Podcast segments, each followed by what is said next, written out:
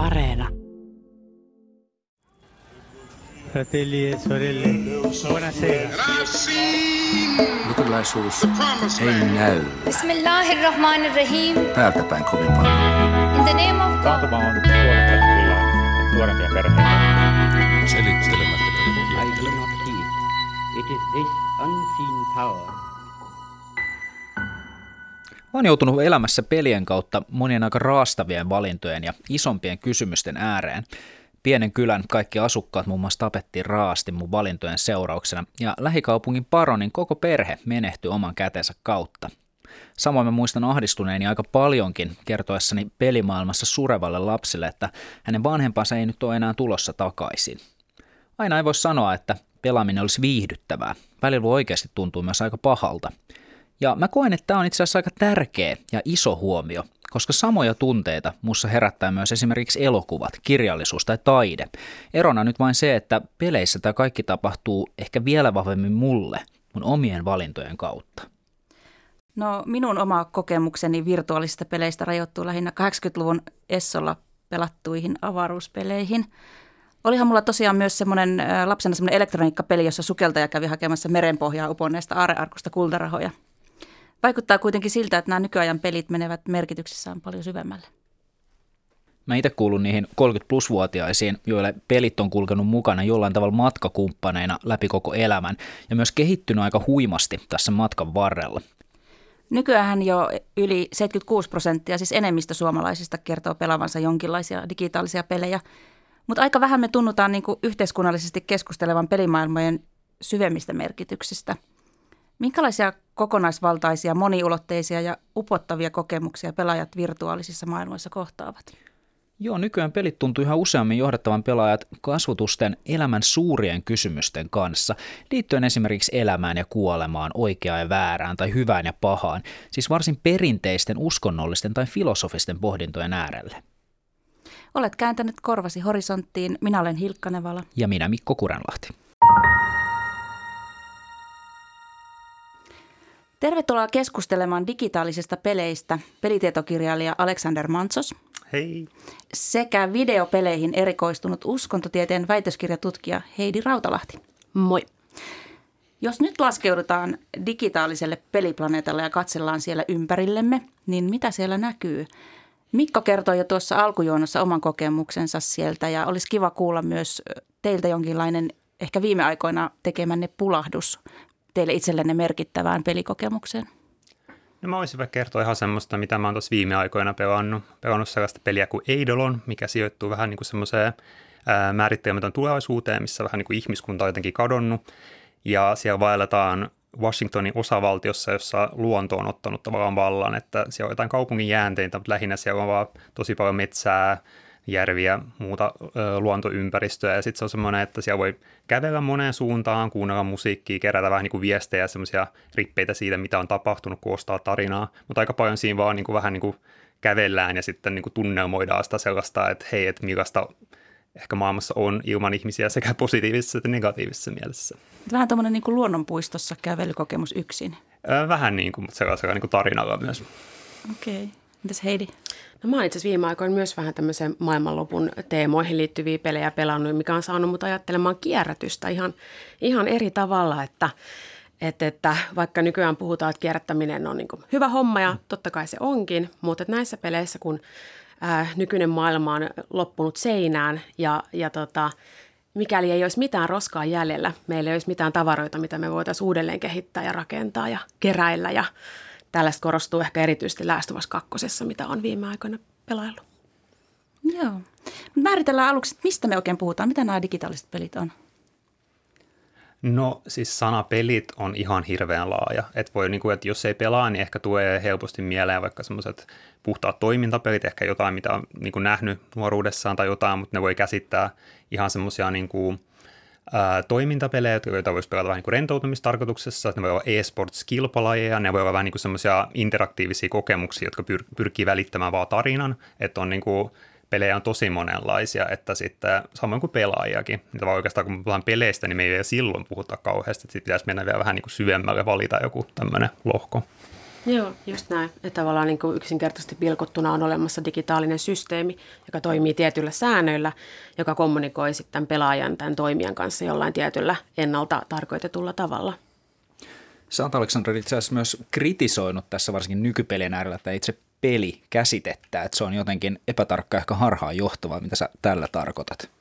No ehkä just sitä, että, että se tavallaan, että me ei voida puhua nykypäivänä enää niin peleistä, että on pakko lisätä siihen joku lisämäärä, että tota, itse vaikka en pelaa kauheasti monin pelejä, kun taas ne on niin kuin tosi suosittuja nykyään, jos mietitään vaikka Fortnitea, mikä on etenkin nuorten suosiossa, niin se on sellainen, niin kuin, että, se voi olla, että siinä ei kyse välttämättä niin paljon siitä pelistä, vaan se on sellainen niin kuin virtuaalinen ympäristö, missä voi tavata sun kavereita ja niin kuin tavallaan niiden kanssa ö, olla, toimia siellä. Ja sitten voi olla niin kuin toisessa ääripäässä voi olla just semmoinen, niin kuin, että sulla voi, voi olla joku niin kuin elokuvaan rinnastettua pelikokemusta. Se kertoo vaikka joku semmoisen suljetun tarinan tai pyrkii välittämään joku tunteen tai tilanteen tapahtumaan, tällaisen ehkä jopa opettamaan jostain tai vaikuttamaan, niin se on niin kuin aika eri asia niin kuin istua sellaisen ääreen, joku pelata vaikka sitä Fortnitea. Tai sitten vaikka, jos on niin kuin semmoinen, niin kuin, että pyrkii vaikka e-sports-pelaajaksi, niin sitten se on sellaista vähän niin kuin treenaamista. Että nämä on kaikki aika eri asioita ja sitten näin.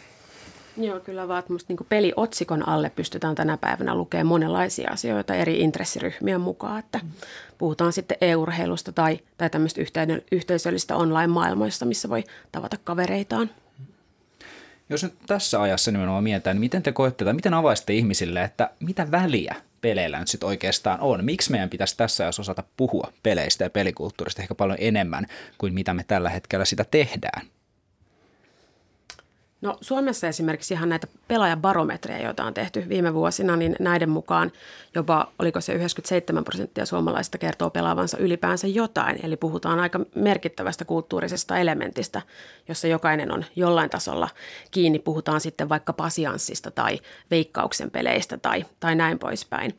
Mutta sitten oliko se näin, että digitaaliset pelit oli se 70 prosenttia. 76. Ja just näin, niin näin moni identifioi pelaavansa tämän tyyppisiä digitaalisia pelejä, niin, niin siinäkin jo nähdään, että aika, aika mittava osa, osa porukkaa niin on jollain tavalla osallinen näistä, niin sekin jo ihan niin kuin nostaa tuntia, tutkijankin tuntosarvet esiin. Joo, että vaikka ei itse tavallaan ei ole niin kuin kenen, kaikkien ei ole pakko olla sellaisia vakavia peliharrastajia, mutta on hyvä tietää edes niin kuin vähän, mitä tapahtuu ihan senkin takia, koska niin iso joukko ihmisiä ympäri maapalloa pelaa tosi paljon, että sitten se on tavallaan niin kuin, ehkä sulkee itsensä sit vähän niin kuin pois semmoisesta aika laajasta kulttuurisesta kentästä, ja samoin, koska pelit on tavallaan niin semmoinen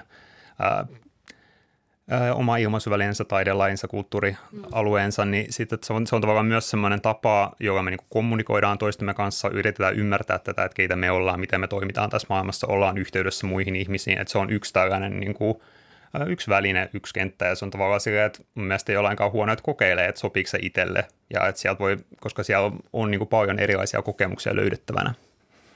Joo, kyllä vaan, että on sellainen niin tuote, mikä on nyt populaarikulttuurin aallon harjalla, ja, ja tavallaan ää, ehkä niin kuin, jos aikoinaan elokuvat oli se juttu, niin nyt videopelit on ikään kuin se the juttu. Joo, mä itse asiassa tässä nyt tuli mieleen, varsinkin kun Fortnitein mainitsit tuossa Aleksandra aiemmin, niin esimerkiksi tässä pandemian keskellä, kun korona iski ja koulut meni kiinni ja muuta, niin kyllä mä huomasin niin oman lapsen kanssa, että miten merkittävä jo niin kuin paikka, kohtaamispaikka, niin kuin puhuit, tämä niin kuin Fortnite-maailma oli, että miten siellä sitten tuli tämä, että nyt nähdään siellä kavereita ja jutellaan niille. Ja se oli todella tärkeä ihan tämmöinen kuin sosiaalisen yhteenkuuluvuuden ja yhdessä tekemisen paikka. Mä kiinnostaa sellainen asia, että kun te olette kaikki nyt kasvanut näiden pelien kanssa ja, ja varmaan niin kuin niistä on tullut myöskin siis niin kuin osa elämän kokemusta ja sieltä on syntynyt niin kuin tunne, tunne tota niin, muistoja ja muita tämmöisiä, että, että tota niin, niin, näkeekö sitten sellaiset ihmiset, jotka niin kuin on pelannut näitä pelejä, niin maailma ehkä vähän eri tavalla kuin tällaiset niin kuin minä, joka ei ole niin kuin pelannut. Että pitäisikö niitä senkin takia yrittää ymmärtää, että hmm. kuinka paljon ne voi vaikuttaa ihmisiin? No onhan tästä esimerkiksi tutkimuksia, miten pelaaminen voi auttaa strategiseen ajatteluun, oman ajanhallintaan, ää, tuottaa tällaisia kyvykkyyden tuntemuksia, onnistumisen tuntemuksia, tukee positiivisella tavalla esimerkiksi mielenterveyttä tästä näkökulmasta. Että valtavan niin hyviä asioita ikään kuin tutkimuskin on tuonut esille, jos ajattelee ihan arkista pelaamista – Joo, mä koen ainakin, että siis pelit voi, tai ainakin itse olen kokenut, että pelit on myös muuttanut mun maailmankuvaa ja saanut mut ajattelemaan asioita vähän niin kuin eri näkökulmista tai esim. vaikka sen kautta, että millaisia niin kuin hahmoja on kirjoitettu ihan samalla tavalla kuin vaikka kirjallisuudessa tai elokuvissa voidaan kertoa tarina jostain semmoista niin kuin, vaikka hahmosta, joka käy läpi erilaisia elämänvaiheita kuin itse tai elää eri tilanteessa, niin sitten se voi, ei se nyt kerro välttämättä mitään niin objektiivista faktaa, että hei, tällaista on elää vaikka jos sulla on mielenterveysongelmia tai näin, mutta se voi niin kuin saada kiinnostumaan siitä, koska sitten pelit on sellainen niin kuin aika mukaansa tempaava sellainen väline, niin sitten ne voi tavallaan sen tunteen kautta niin kuin saada tai päästä käsiksi niin sellaisiin aiheisiin, mitä ehkä välttämättä tulisi ajatelleeksi. Joo, just näin. Ja jotenkin mun tutkimuksessa mä oon tehnyt sellaisia huomioita, että, että ihmiset puhuu paljon siitä, että miten, miten tietynlaiset hahmot auttaa vaikka selviämään arkisista elämäntilanteista. Tai jos on elämässä joku muutenkin sellainen taitekohta käynnissä, että joku tietty hahmo on sitten hyvin positiivisella tavalla antanut vastakaikua tai tämmöistä reflektiopintaa, peilauspintaa siihen oman ongelmansa tai dilemmansa käsittelyyn. Joo, siis tässä itse mainitsit muun muassa nämä mielenterveysongelmat ja ylipäätään nämä, sit miten, miten auttaa selvemmään isoistakin kysymyksistä omassa elämässä. Ää, niin peleissähän nykyään siis voidaan käsitellä hyvinkin vakavia teemoja, joista teillä, teillä Aleksander Tuukka Hämäläisen kanssa ilmestyi viime keväänä pelien äärettömät maailmat teos, jossa te käytte läpi näitä aika vakavia teemoja. Niin antaako vähän esimerkkejä, että minkälaisiin kysymyksiin nykypelit käytännössä ottaa kantaa ja mitä, mitä, se, mitä nämä niissä tarkoittaa? No se voi olla just se, en tiedä onko niin helppo vastaus, että vähän mitä vaan, mutta esimerkiksi tässä meidän kirjassa Tuukka esimerkiksi kirjoittanut mielenterveydestä ja vaikka tieteestä, mikä on myös tosi mielenkiintoinen, että miten vaikka semmoinen uh, Civilization-niminen strategiapeli, mikä niin kuin käsittää oikeastaan vähän niin kuin ihmiskunnan historiaa, että sä ohjaat, sä otat sä yhden kansan ja sitten siinä on semmoinen niin nopeutettu historia ja sitten sä vaikka päätät, mitä mitä niin kuin teknologiaa sä tutkit, mitä aatteita sä haet ja tämmöistä, että miten niin kuin asiat muuttuu ja miten se esittää semmoisen, että siitä voi tavallaan oppia sen, tai oppia sellaista, että miten me ollaan niin kuin päädytty tähän pisteeseen, mutta se on myös se, että se myös pelillistää sitä omalla tavalla, jos tulee vähän erilaista. Että esimerkiksi tämmöistä itse on kiinnostunut vaikka ekologiasta peleissä, että miten voidaan vaikka ilmastonmuutosta tai siinä taustalla olevia ajatusmallia käsitellä peleissä, että miten voidaan tuoda esille vaikka semmoista ajatusta, että miten miten vaikka se, että me jaetaan tosi selkeästi sitä, että on niin ihmiset ja sitten on meidän ympäristö, ihan kuin me ei oltaisi osa sitä, niin miten sellainen ajattelu, niin miten se voi helpottaa meitä vaikka sitä tuhoamaan sitä ympäristöä, ja miten peleissä voidaan ää, tehdä vähän niin kuin niin demokraattisempaa tai yhtenäisempää maailmankuvaa, miten ne voi esittää tällä niin lyhyesti. Joo, kyllä ehdottomasti. Jotenkin itsellään on ehkä viime aikoina myös tämä ihmisen eläimen suhde jotenkin pelien kautta tullut, tullut esille, varsinkin sellaisen videopelin kohdalla kuin uh, The Last Guardian, missä tällainen pieni poika seikkailee tämmöisen fantasia, jättiläisfantasia-eläimen kanssa ja miten sitä eläintä täytyy tavallaan ohjaa, että sen selässä voi ratsastaa ja muuta, mutta miten se eläin ei, ei teekään ihan niin kuin se poika tahtoo koko aika. Ja, ja että millä tavalla ihminen, ihminen sitten, millä lailla ihmisen täytyisi kohdella eläimiä kunnioittavasti ja, ja osoittaa myös kiitollisuutta ja millainen kumppani eläin on, että mun mielestä se peli tosi kiinnostavalla tavalla sitä, sitä suhdetta sitten avaa. Toisaalta tällaiset pelit kuin vaikka Planet Zoo, missä siis rakennetaan eläintarhoja, mikä ehkä niin kuin pohjimmiltaankin voi olla ihan semmoinen kriittinenkin näkökulma eläintarhoihin, mutta tota, tässä pelissä sitten taas korostuu tosi paljon se, että miten, miten tota, villieläimiä tai luonnoneläimiä voidaan sitten suojella ja uhanalaisia eläimiä voi, voidaan sitten suojella ja palauttaa luontoon, että siinä on myös semmoista kiinnostavaa niin keskustelua, että mikä on elä, ihmisen vastuu ehkä, ehkä sitten tota, maapallolla eläimiin kohtaan. No on tosi, tosi hienon kuulisia juttuja, mutta säteileekö nämä sitten tämmöisen niin kuin, oikeaan elämään, oikeaan elämään, että, että jos niin kuin pelin kautta oivaltaa jonkun, niin aiheuttaako se sitten jotain aktivismia? Onko sellaisesta kokemusta?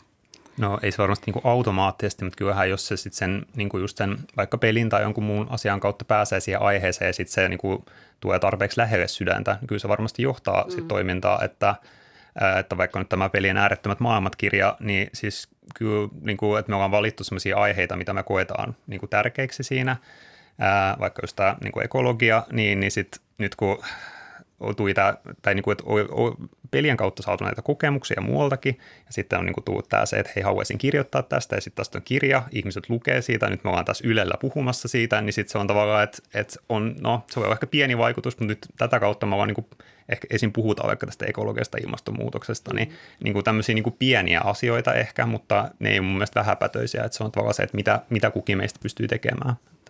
Joo, se oli kyllä mahtava lukea tuota teidän kirjaa, kun mä luin, siinä oli semmoinen mielenterveysongelmista kärsivä mies, semmoinen peli. pelipeli. Ja sitten mä menin, si- niin kuin luin sitä kirjaa ja sitten yhtäkkiä mä tajusin, että eihän tämä olekaan peli, että tässähän mennään tämän ihmisen niin kuin elämään. Ja sitten, että mitä, että enhän mä voikaan vaikuttaa täällä yhtään mitäkään, että että mä vaan niin kuin tiedän, miten tässä tulee käymään. Mutta vaan hyväksyä, että tämä ihminen on masentunut ja tässä tulee käymään huonosti ja kaikkea tälleen näin. Ja sitten niin kuin myötä elän niin kuin siellä. Niin tuli semmoinen hirveä oivallus, että tämähän on niin kuin, että menisi jonnekin elokuvaan sisälle, niin kuin elämään sitä elokuvaa. Että se onkin semmoinen peli se sitten olikin. Niin, niin. Joo, kyllä vaan. Että tavallaan mun mielestä nämä pelit, just mikä, mikä tässä kirjassakin esiintyy, niin on näitä tämmöisiä narratiiviin keskittyviä pelejä. Ehkä tämmöisiä, puhutaan vaikka tämmöisistä äh, seikkailusimulaattoreista tai explorer-simulaattoreista. Että et niin ikään siinä ei ehkä sitten ole semmoista tasohyppelyä tai jotain strategisia kommervenkkejä, vaan sitten seurataan sitä tarinaa, seurataan ehkä hahmoja ja sellaisien elementtien kautta ehkä opitaan ja oivalletaan jotain, jotain mitä tämä pelintekijä on halunnut kertoa.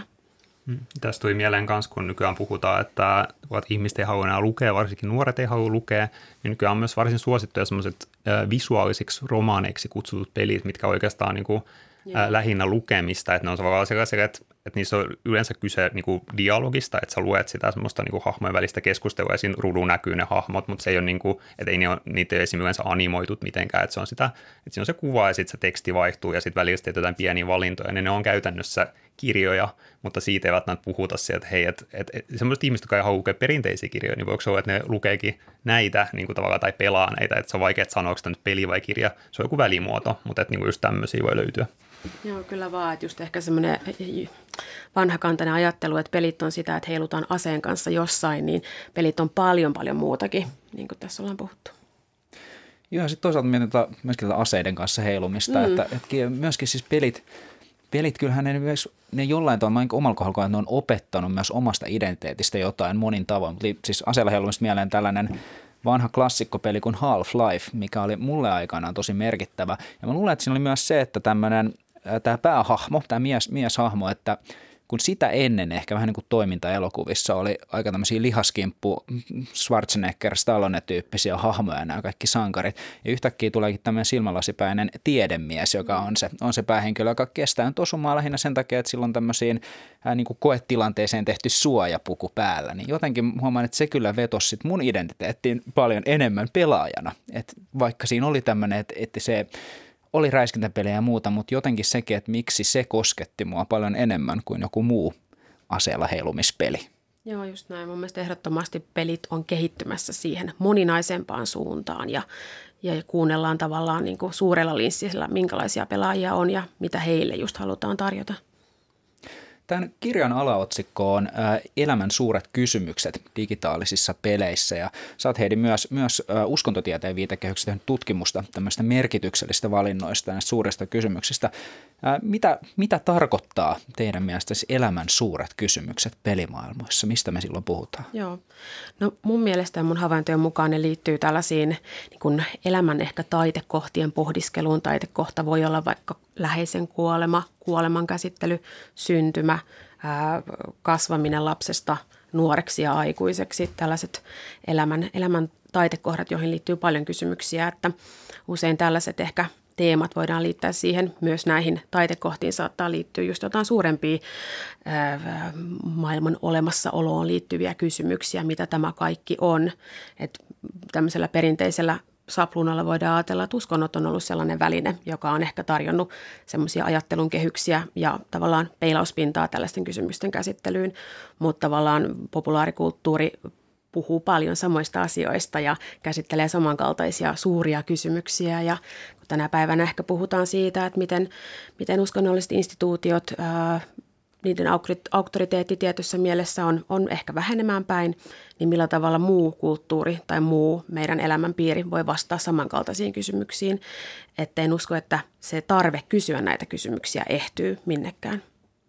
Joo, toi mielestäni on hyvin sanottu just toi tuommoista niinku auktoriteeteista, että nykyään ei ole niin semmoista selkeää, että me, me ei eletä semmoista aikaa, missä olisi vain yksi totuus ja kaikki on selkeää, mutta siinä tavallaan se on tietysti hienoa, me on tämä vapaus, mutta se myös luo sen ongelman, että ei ole välttämättä varmaa, että hei, kuka minä olen, miten mun pitäisi toimia, näin, niin sitten ne tavallaan, että mistä me etsitään näitä vastauksia, me kysytään muilta, me just niin kuin, äh, luetaan kirjoja, katsotaan elokuvia, pelataan pelejä ja muuta just mieleen, kun aiemmin puhuin tuossa noista visuaalista romaaneista, niin niissä näkyy selvästi, että ne on niissä vähän niin kuin nuorten kirjamaisia aiheita, tai sellaisia, niin kuin, että usein puhut, tai niissä on kyse vaikka niin kuin sukupuoli- ja seksuaali-identiteetistä, että siinä on niin kuin selvästi tietynlainen yhteisö on ottanut sen niin kuin muodon omakseen, että tavallaan se, että jos et sä ole varma, kuka sä oot, ää, niin sitten tavallaan sille, että mistä sä haet sitä tietoa, niin se voi olla sille, että joku, joka on käynyt läpi niitä samoja juttuja, niin se on laittanut sen kokemuksensa semmoisen niin kuin, ää, luettavan pelin muotoon, tällaisena yhtenä esimerkkinä.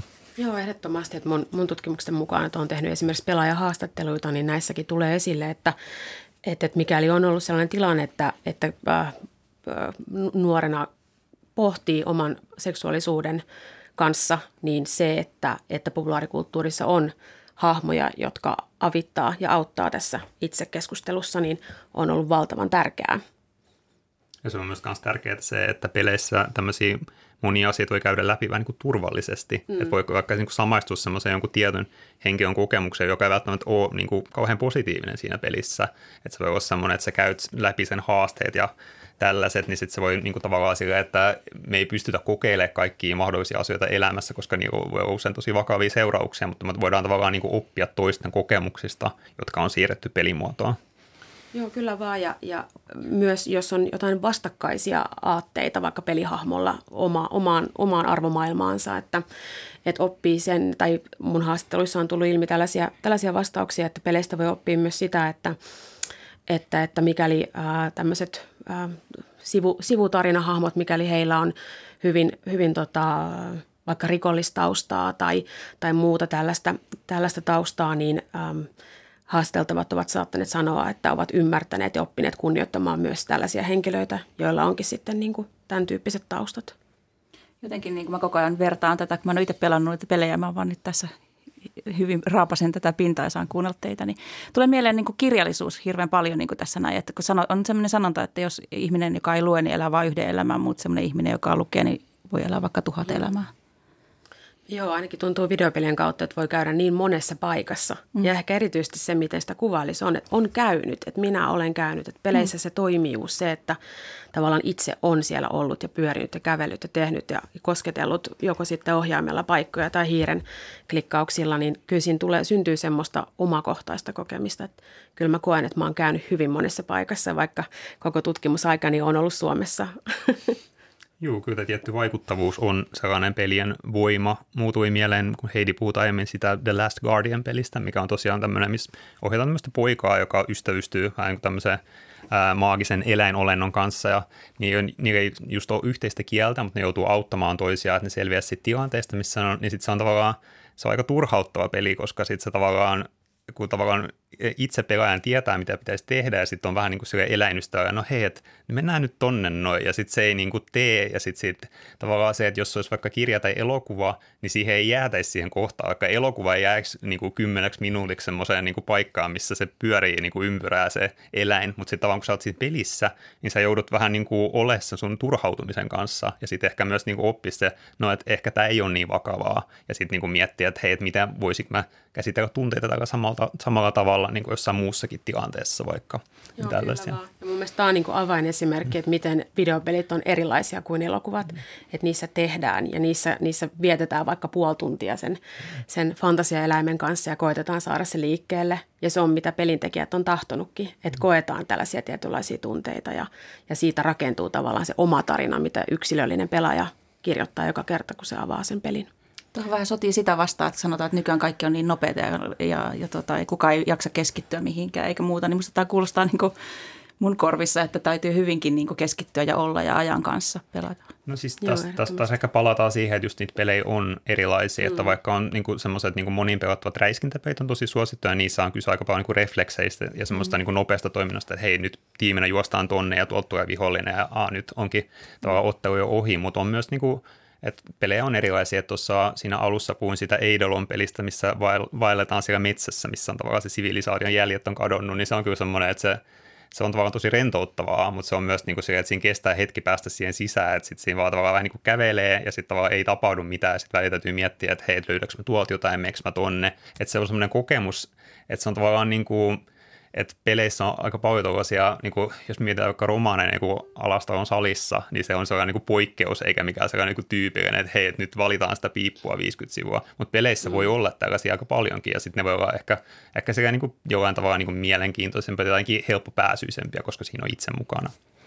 Mikkokin kävi pulahtamassa yksi ilta, mit, mitä jollakin kaupungin auringonlaskua katsomassa jossakin pelissä.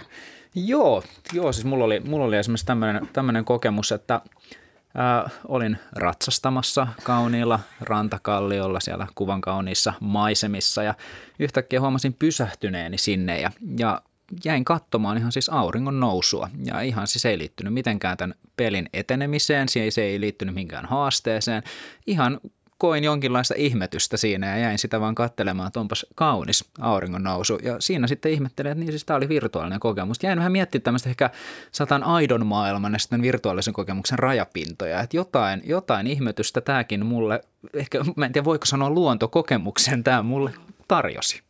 Joo, kyllä toi kuulostaa tutulta, mitä mun haasteltavat ovat kertoneet, että tavallaan pelissä tapahtuva tällainen lumoava luontokokemus voikin sitten ehkä muistuttaa siitä, että jaa, pitääpä käydä tuossa lähipuistossa välillä kääntymässä myös, että, että siinä voi olla tällaista, tällaista niin muistutusta toiseenkin suuntaan, että mitä voi täällä reaalimaailmassakin sitten, sitten käydä kokemassa. Mutta joo, kyllähän peli, peli niin kuin ympäristö ja maisemat on tehty niin kuin aivan valtavan niin kuin vetoavasti ja todella kauniisti, että Tuossa on myös hyvä pointti, että se, että sen virtuaalisen ei tarvitse korvata sitä.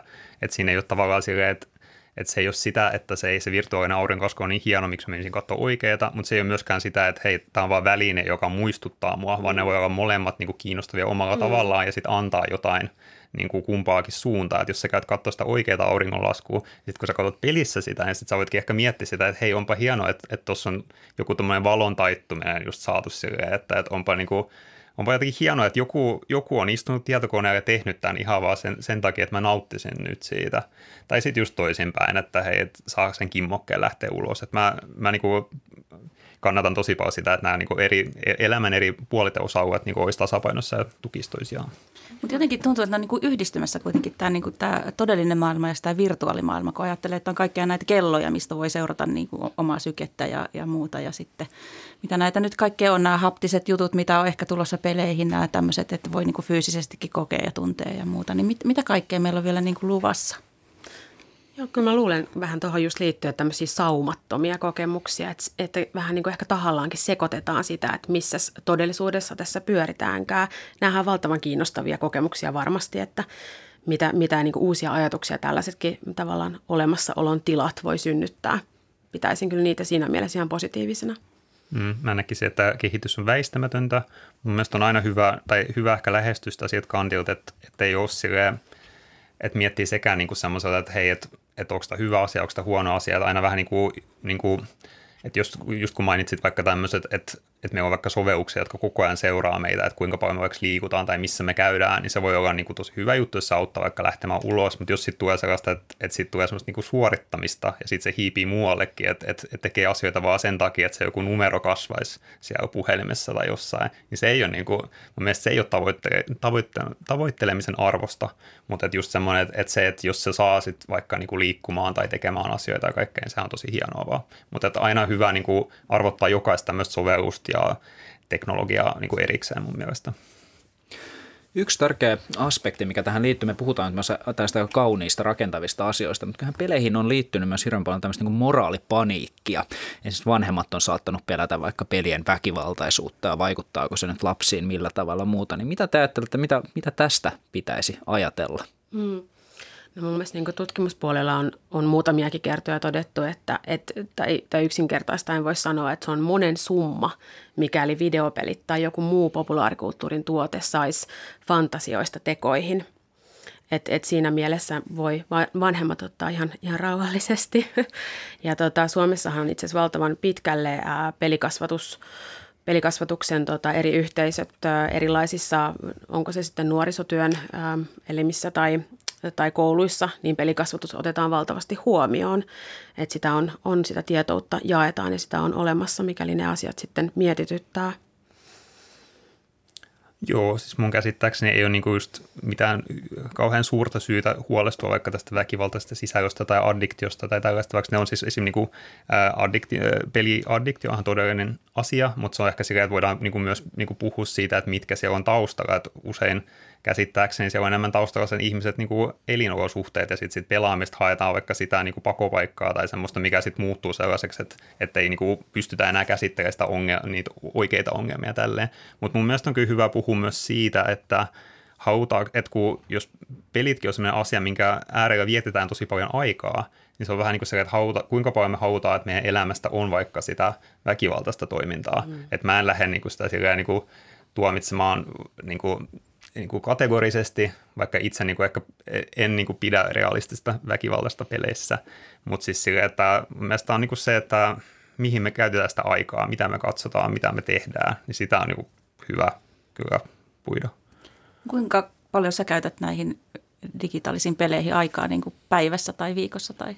Se kyllä vaihtelee, että se musta tuntuu, että yleisin mulle on semmoinen, että mä pelaan niin kuin illalla vähän niin kuin, vähän niin kuin semmoinen, että mä niin kuin rentoudun – vaikka niin kuin tunnin tai puolitoista tai jotain, mutta ei se ole niin kuin joka päivä. Se ehkä riippuu siitä, että jos mulla on joku tosi hyvä peli, mihin sitten niin se haluaa palata, etenkin jos, että jos siinä vaikka joku semmoinen niin tarina, mistä haluaa nähdä, että miten se etenee, niin tosiaan, että hei, että, mm. että nyt kiinnostaa, mutta sitten kun se päättyy, niin voi olla, että sitten ei ole niin kuin semmoista, mitä, mitä tekisi heti mieli pelata, sitten voi pitää hyvin taukoa, että se, se on kyllä semmoista niin vaihtelua sen mukaan. Sä varmaan näet sen kukkahatun, mikä heiluu mun päällä täällä. Mä pitääkö siellä pelimaailmassa elää, että eikö se oikea elämä ole? Kuinka kauan Heidi sulla menee aika? No vähän sama, sama kuin Aleksanderilla, että, että tota, riippuen paljon pelistä. Että jos on kyseessä joku rakentelupeli, niin sitä, sinne voi niinku pulahtaa aina välillä ja tulla sieltä pois. Mutta sitten kun on kyseessä tämä, minkä ihan tässä, tässä juuri pelasin, tämä Last of Us 2, niin se on taas rakennettu niin semmoisena intensiivisenä, jopa sinemaattisena kokemuksena, että sitä ei tohtinutkaan lopettaa kesken, että halusi pysyä sen draaman kaaren tavallaan mukana ja oikein niin kuin vaan antautua sen junan vietäväksi, että siinä kyllä meni ihan todella monta tuntia häpäilemättä. Paljon puhutaan nyt myös tämmöistä niin kuin, sanotaanko yksin koettavista kokemuksista ja tarinoista, mutta hirveän tärkeä teemahan nykypäivänä on myös pelien yhteisöllisyys sekä monin pelien että, että yksin pelien.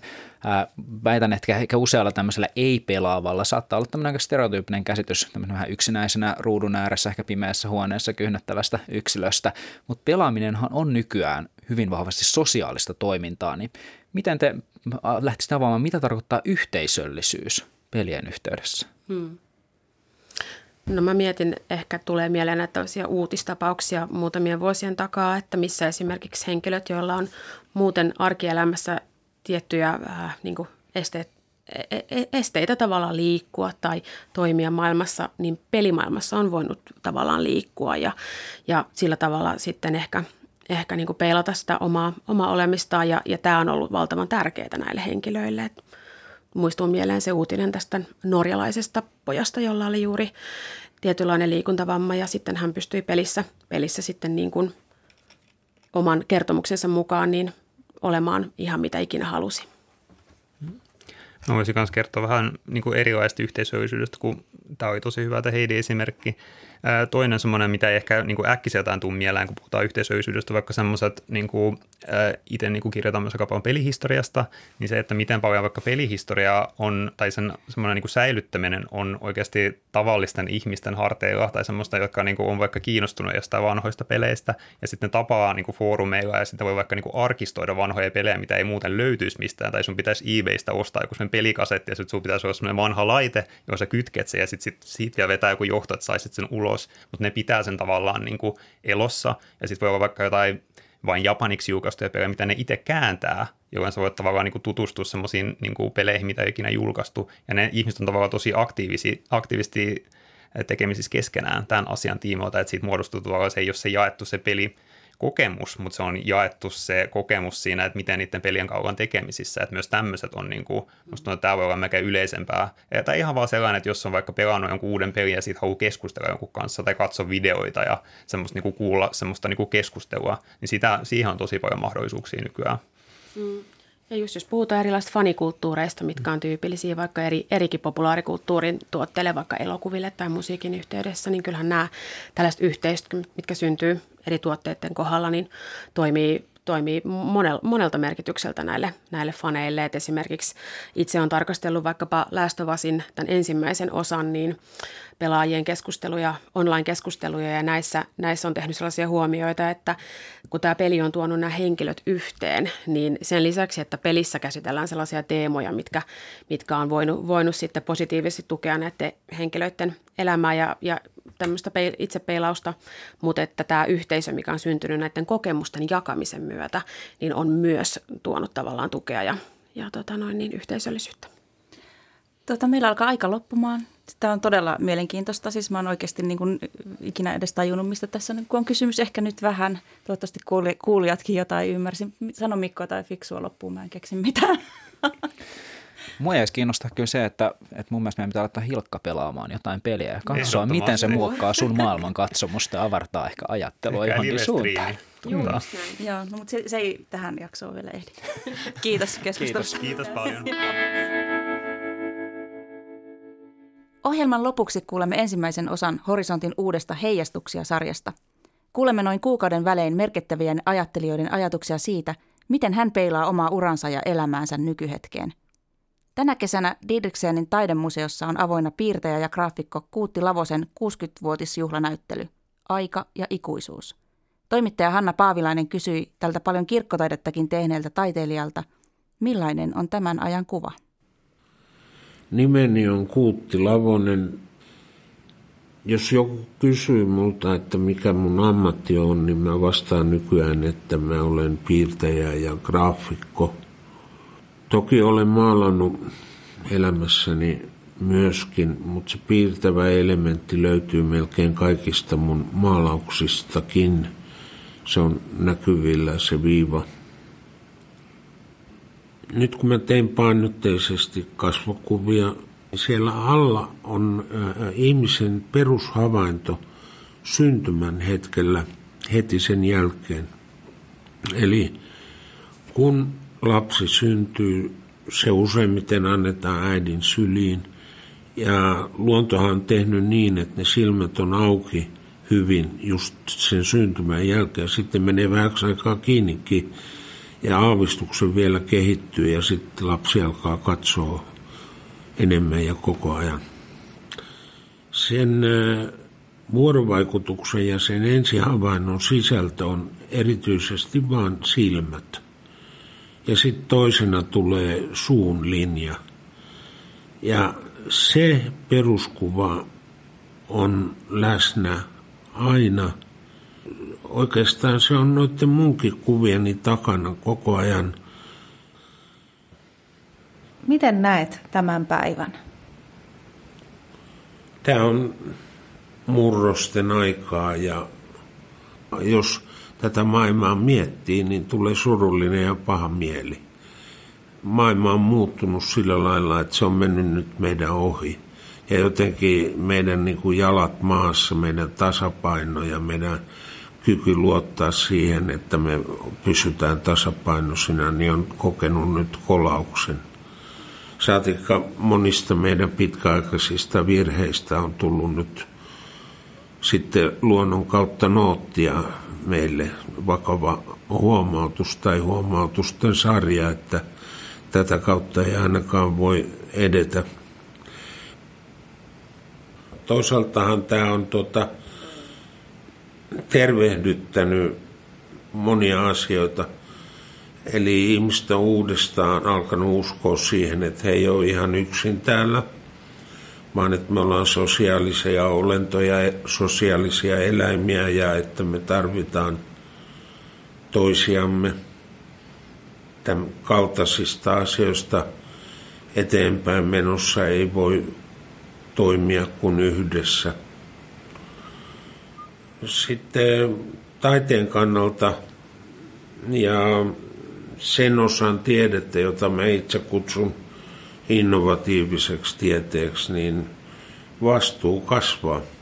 Pitäisi saada ihmiset kokemaan, herkistymään niille henkisille arvoille, jotka voi auttaa tämmöisessä poikkeustilanteessa ja samalla tavalla niin kuin tukea sellaista tieteentekoa, joka ha- hakee uutta rajankäyntiä niin kuin uudenlaista näkökulmaa tai käsitystä ihan kaikesta maailmankaikkeudesta, meidän omasta eksistenssistä täällä lajina ja niin edelleen.